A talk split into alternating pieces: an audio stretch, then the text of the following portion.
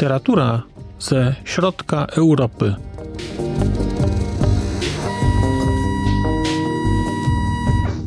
Podcast około książkowy.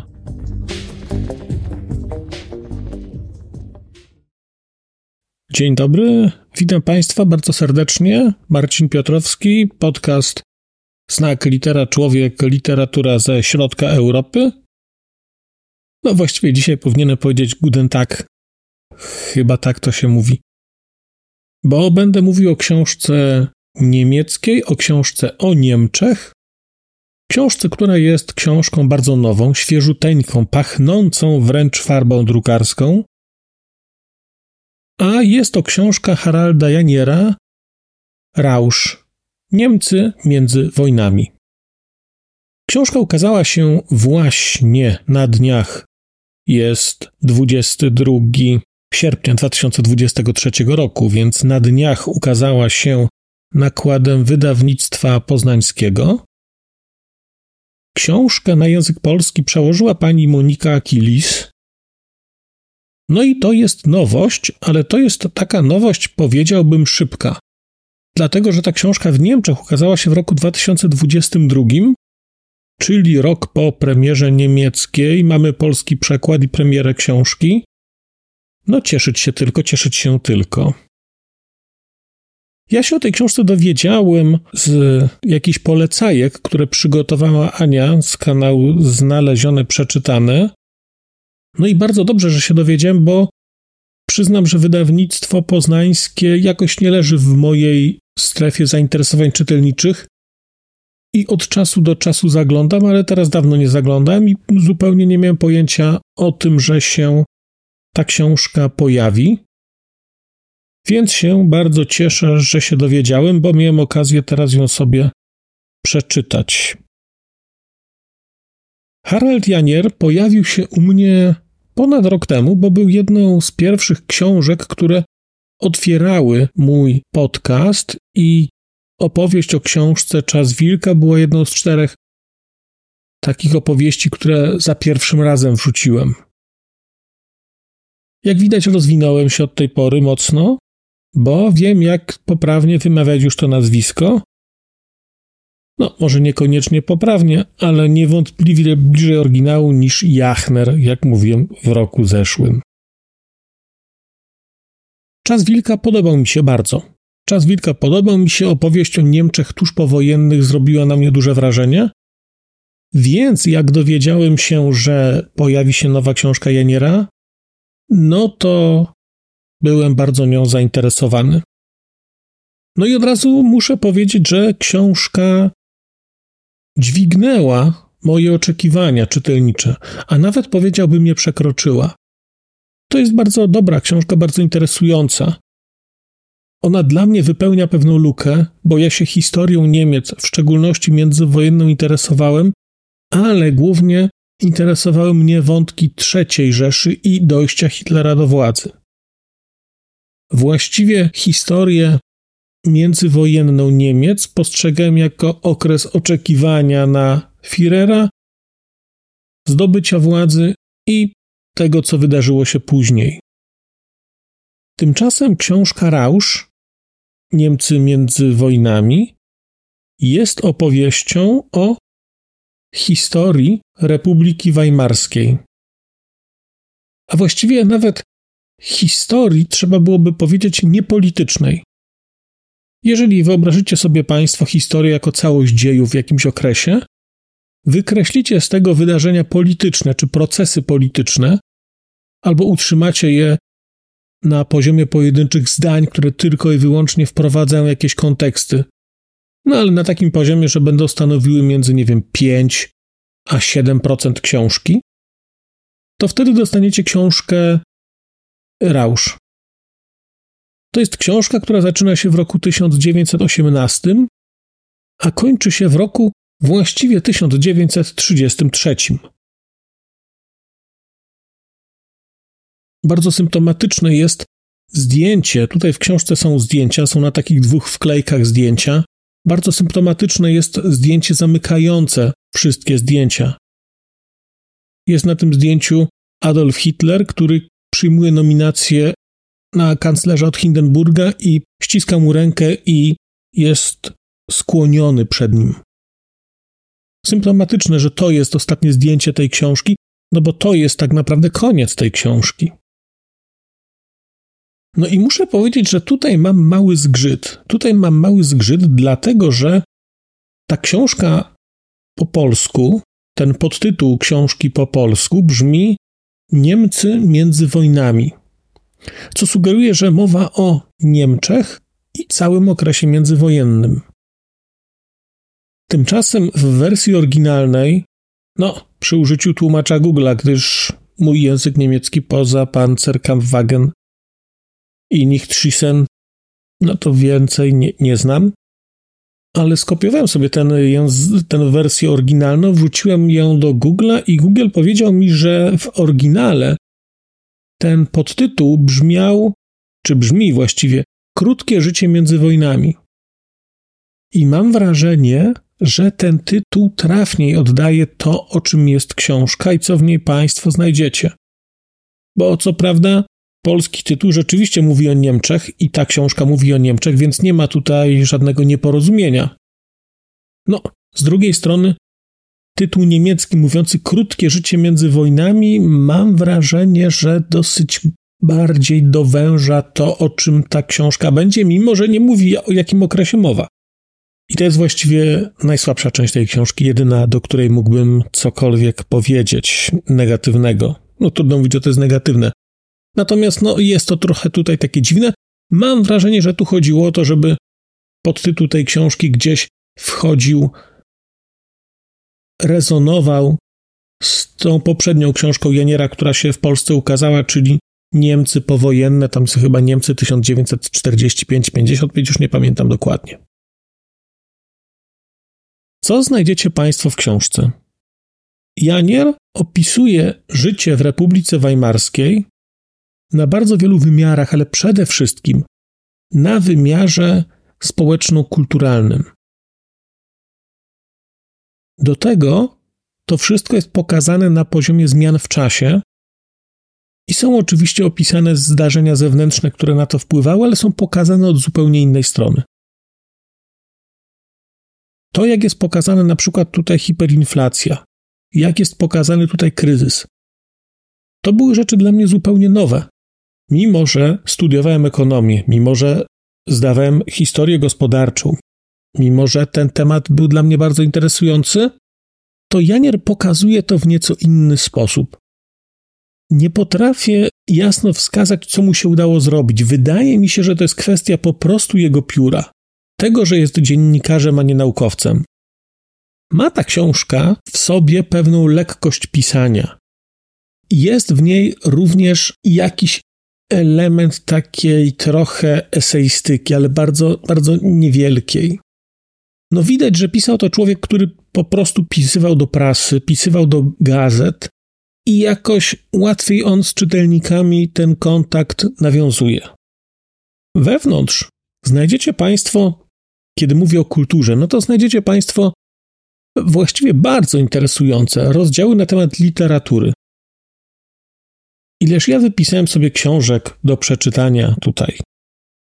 Niestety te książki nie są dostępne w polskich przekładach. A mówimy tu o książkach z lat dwudziestych, książkach z lat trzydziestych, które pokazują pewne zjawiska, pewne prądy, o których Janier pisze.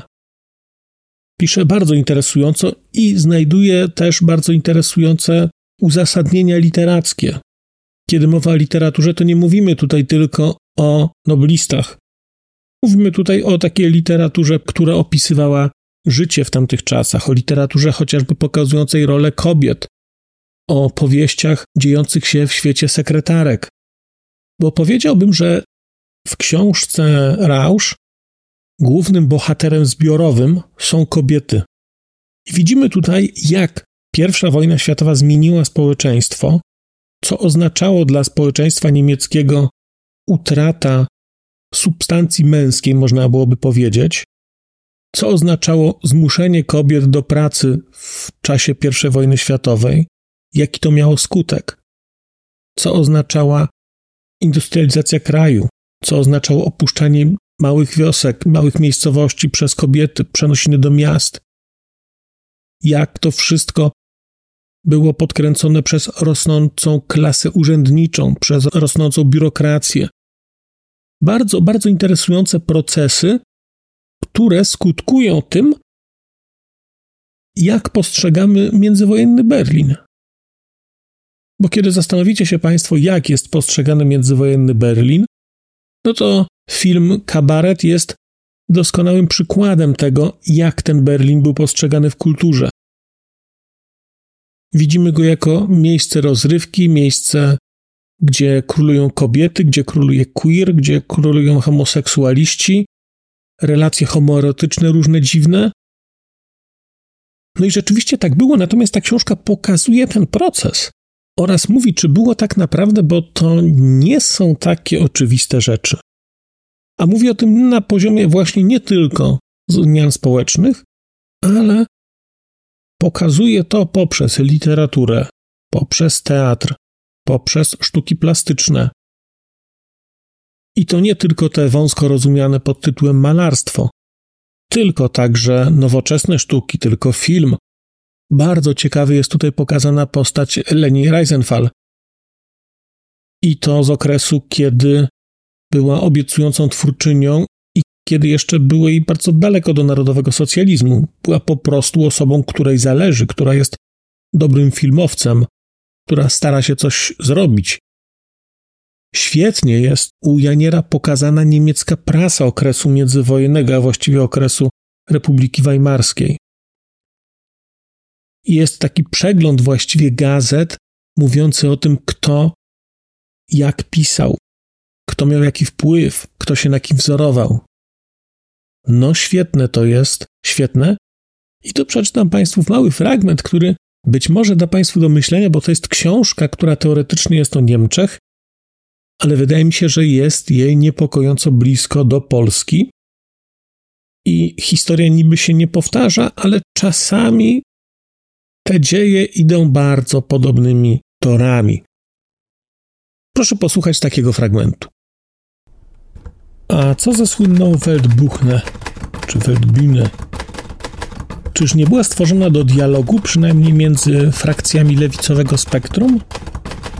Ten pacyfistyczny magazyn polityczno-kulturalny duchów niezależnych wyszedł z pierwotnie teatralnego czasopisma kierowanego najpierw przez utalentowanego Siegfrieda Jakobsona, a po jego śmierci przez krótki czas przez Kurta Tucholskiego, a od 1927 roku przez Karla von Osickiego.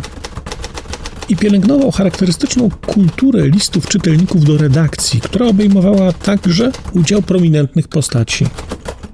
Magazyn ten, będący sercem i duszą lewicowej inteligencji, Swobodnie się poruszał między KPD i SPD. Był polemiczny, ironiczny, wojowniczy i otwarty na debatę. Wychodził w niewielkim nakładzie, maksymalnie 15 tysięcy egzemplarzy, ale zainteresowanie budził ogromne ze względu na niezaprzeczalną wagę autorów. Jego słabością był jednak protekcjonalny ton. Problem stanowiły nie tyle fundamentalny pacyfizm albo orientacja zachodnioeuropejska, ile arogancja, jaką magazyn zrażał wszystkich, którzy nie nadawali na właściwych według niego falach. Takie zdanie redaktora naczelnego Karla von Osickiego, jak te z 1928 roku, nie miały na celu perswazji, ale poprzez prześmiewcze stwierdzenia zmierzały do zdecydowanego zwarcia własnych szeregów. Jak niektóre ludy pierwotne obdarzają głupców boską chwałą, tak Niemcy czczą głupotę polityczną i stamtąd biorą swoich przywódców.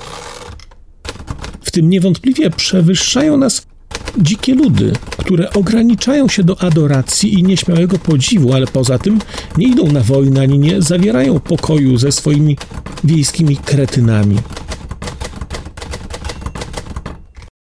No i właśnie nie wiem, czy to Państwu coś mówi, natomiast niestety, niestety o roli prasy i o tym, na ile polaryzacja prasy przyczyniła się do upadku Republiki Weimarskiej, o tym mówi inny fragment i zaraz go Państwu też przeczytam. Liberalna prasa traciła zaufanie, z początku stopniowo, a potem wręcz dramatycznie. Najbardziej ucierpiała gazeta Berliner Tagesblatt, postrzegana jako rzeczniczka liberalnej partii DDP. Pod kierownictwem redaktora naczelnego Teodora Wolfa ta świetna gazeta straciła ponad 80% czytelników. Ze 160 tysięcy w 1919 roku, 13 lat później pozostało ich już tylko 25 tysięcy. Niezadowolenie opinii publicznej z procesu demokratycznego obejmowało zamieszczanie w prasie reportaże i komentarze. Gazety były postrzegane jako prasa systemowa, dziennikarzy zaś traktowany jako ludzi systemu. Tym mianem od dawna już nazywano liberalnych urzędników i polityków. Termin kłamliwa prasa sam w sobie dość zjadliwy nie był aż tak rozpowszechniony jak określenie prasa systemowa, stosowane w odniesieniu do wszystkiego na lewo od Volksche Beobachter i na prawo od Rotefane. Za nienawiścią do prasy liberalnej kryło się nie tylko polityczne zniechęcenie, ale też zniechęcenie do samych siebie. Niemcy nie potrafili się już wzajemnie słuchać. Na prawicy i lewicy znów pełną parą pracowały maszyny frazeologiczne, bezustannie wykuwając stare hasła.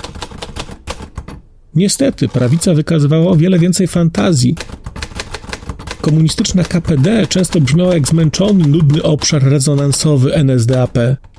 Przez chwilę próbowała nawet kopiować antysemityzm narodowych socjalistów. Ale także wśród ludności wyczerpywała się przychylność między różnymi obozami i środowiskami, znikła gotowość do słuchania, wygasła wszelka chęć życzliwego rozumienia argumentów przeciwnika. Brzmi znajomo?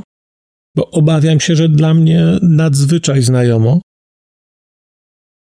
Przeczytam Państwu jeszcze jeden krótki fragment, który jest dopełnieniem tego, o czym czytałem wcześniej. Niemcy bardzo oddaliły się od ideału rozumnego społeczeństwa burżuazyjnego. Nie, żeby milczano, na zewnątrz wszystko szło uporządkowanym rozmownym trybem. Gadano w stowarzyszeniach, gawędzono w gospodach, kołysano się w spelunkach ale słuchając i przyglądając się temu uważniej, dostrzec można było głębokie rowy milczenia, które dzieliły społeczeństwo. Ludzie lubili przebywać ze sobą wśród podobnie myślących i narzekać na całą resztę. A w obliczu skomplikowanej sytuacji jeszcze mniej osób niż zwykle było w stanie wynieść coś sensownego ze sporów z ludźmi myślącymi inaczej. Jedność i jednomyślność te słowa przywołujące na myśl tęsknotę wciąż były na ustach, chociaż tak naprawdę można je było urzeczywistnić tylko dwiema metodami: wytrwałym milczeniem lub brutalną siłą. Większość Niemców nigdy się nie nauczyła konstruktywnego prowadzenia sporu. W cesarstwie niemieckim otaczała ich patriarchalna opieka i niewiele mieli wówczas do powiedzenia. Kiedy w listopadzie rewolucyjnego roku wskoczyli do lodowatej wody wolności, większość nie miała okazji doświadczyć siebie jako wolnych obywateli. Bardzo niewielu rozumiało, co to znaczy być odpowiedzialnym za siebie i wchodzić w interakcję z innymi w abstrakcyjnej sieci demokratycznej reprezentacji. Nie mówiąc już o afirmowaniu tego i przeżywaniu w jakiś sposób emocjonalnie. Wielu obywatelom partie wydawały się źródłem wszelkiego zła, tak jakby to one przede wszystkim powodowały rozbieżność interesów. No i czytając to, muszę przyznać, że czułem, czułem w ustach gorzki posmak sytuacji obecnej. W Polsce. Zresztą nie tylko w Polsce, bo ten proces polaryzacji obserwujemy wszędzie. Mam wrażenie, że książka Haralda Janiera bardzo dobrze, bardzo dobrze, niestety, wchodzi w taką polemikę, wchodzi, no właściwie to nie jest polemika, to jest podbicie argumentów czy narracji, którą prezentuje Taibi w swojej książce Nienawiść spółka ZOO. Bardzo Państwa zachęcam do lektury tej książki, a przynajmniej do zapoznania się z materiałem, który ponad rok temu o tej książce przygotowałem, bo to jest jedna, wydaje mi się, z najważniejszych książek mojego życia, powiedziałbym. i wydaje mi się, że ona jest nadal nieczytana, nadal nierozumiana. A Janier, opisując historię, która wydarzyła się 100 lat wcześniej, pokazuje dokładnie to, przed czym przestrzega Taibi. Warto o tym pamiętać. Rausz to jest historia, jak wspomniałem, kobiet, ale nie tylko, bo mamy tutaj pokazaną taką nadciągającą nowoczesność. Mamy wspaniałe rozdziały dotyczące roli samochodu, dotyczące roli ruchu samochodowego, dotyczące licznych stowarzyszeń, sposobów spędzania wolnego czasu, kina, muzyki. To jest znakomicie pokazane tutaj. I wydaje mi się, że o ile nie siedzicie Państwo bardzo głęboko w historii Niemiec albo w historii poszczególnych typów rozrywki, tak bym powiedział, to ta książka będzie dla Państwa właściwie odkrywaniem cały czas czegoś nowego. Spojrzenie na architekturę, spojrzenie na Bauhaus, na rolę kobiet w Bauhausie, to wszystko tu będzie pokazane inaczej. Tu jest po prostu z innego punktu widzenia to wszystko opisane. Reflektor jest ustawiony gdzie indziej i świeci na scenę z drugiej strony. Niesamowity efekt. Pokazuje też ta książka mnóstwo bardzo prostych zachowań społecznych, które uświadamiają nam, co w Niemczech się dzieje i do czego to może doprowadzić. Czy słyszeli Państwo na przykład o wojnie flag na niemieckich plażach? Otóż bezpośrednio po I wojnie światowej zapanował zwyczaj manifestowania swoich poglądów politycznych także na plażach. Działo się to w bardzo prosty sposób. Niemcy mieli dwie flagi: flagę starą, czerwono-biało-czarną i flagę nową, czerwono-czarno-złotą. No i na plaży, jak ktoś przychodził, no to wywieszał flagę, żeby było wiadomo, czy jest za byłym cesarstwem, czy jest republikaninem. Z czasem doszło do tego, że nawet były skargi, że miłośnicy starego porządku, cesarstwa, wyrzucali z plaży osoby, które powiesiły inną flagę, na przykład przy swoim parawanie, czy tam tym grajdoku, gdzie na sobie siedzieli. Powiedziałbym, że bardzo interesujące. Również ultra interesujące były wątki dotyczące tańca. Temat tańca jest mi zasadniczo obcy. Podzielam tutaj opinię redaktora Poniedzielskiego, który na stwierdzenie, że jeśli taniec jest mową ciała, to moje ciało mówi nie. No więc ja bardzo dobrze rozumiem redaktora tutaj, więc mam podobnie. Natomiast to, jak tu jest pokazana rola tańca w kształtowaniu postaw społecznych, w kształtowaniu nowej osobowości, nowej mentalności, to jest znakomicie zrobione tutaj. Jest pokazane to na przykładzie Charlestona, ale jest pokazane też na przykładzie tańca, który się nazywał chyba Shimi, o ile dobrze pamiętam.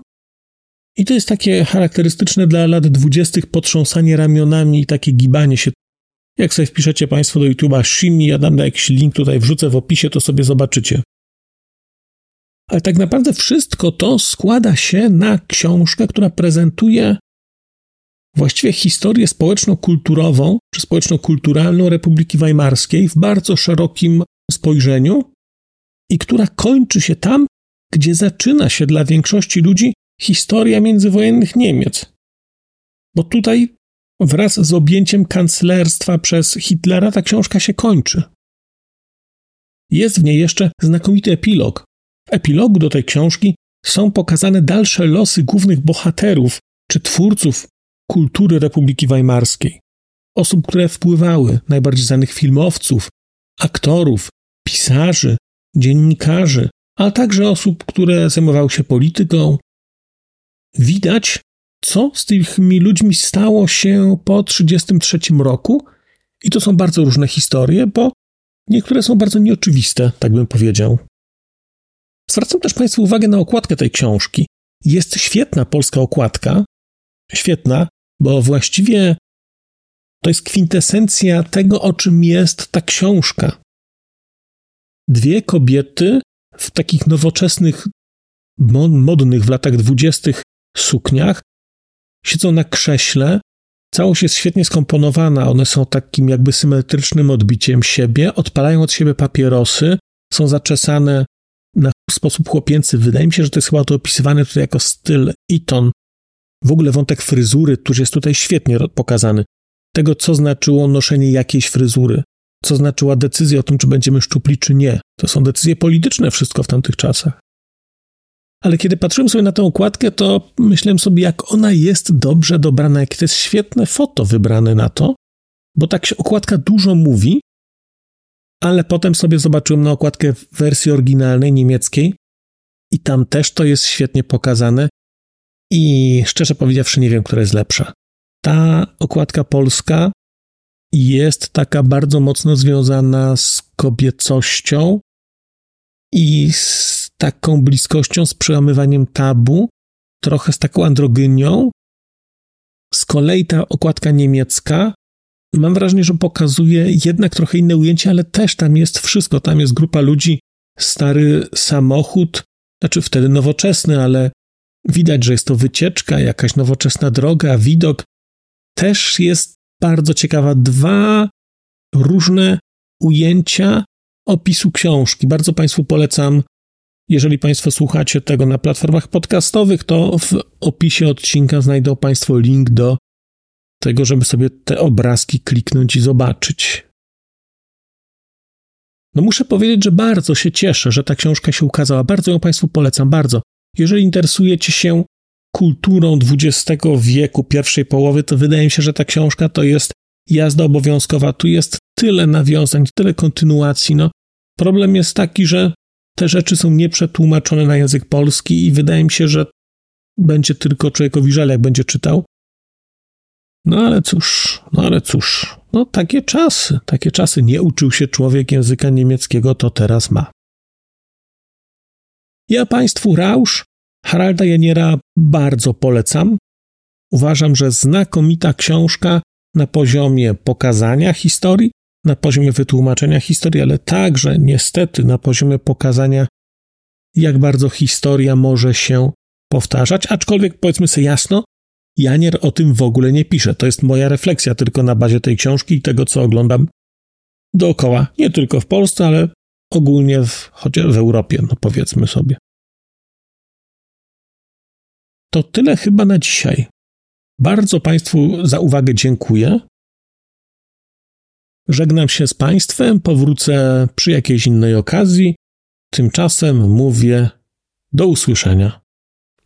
A już zupełnie na koniec powiem, że skoro wysłuchaliście Państwo tego odcinka, to w jego opisie znajdziecie link do serwisu YouTube. W wersji YouTube'owej e, jest miejsce na skomentowanie go. To jest takie miejsce, gdzie można komentować ten odcinek, rozmawiać, zadawać pytania, wymieniać się spostrzeżeniami, do czego Państwa bardzo zachęcam, gdyż udało się już na tym YouTubie zgromadzić trochę bardzo ciekawych osób, bardzo ciekawych komentarzy i trochę stworzyć taką społeczność ludzi rozmawiających o książkach. Też na koniec, zupełnie na koniec, e, poproszę Państwa o wystawienie oceny mi w ramach e, tych platform podcastowych, na których Państwo tego odcinka wysłuchaliście. I nieważne jaka ta ocena będzie, istotne dla mnie po prostu, że będzie. Tymczasem się żegnam już naprawdę i do usłyszenia za czas jakiś.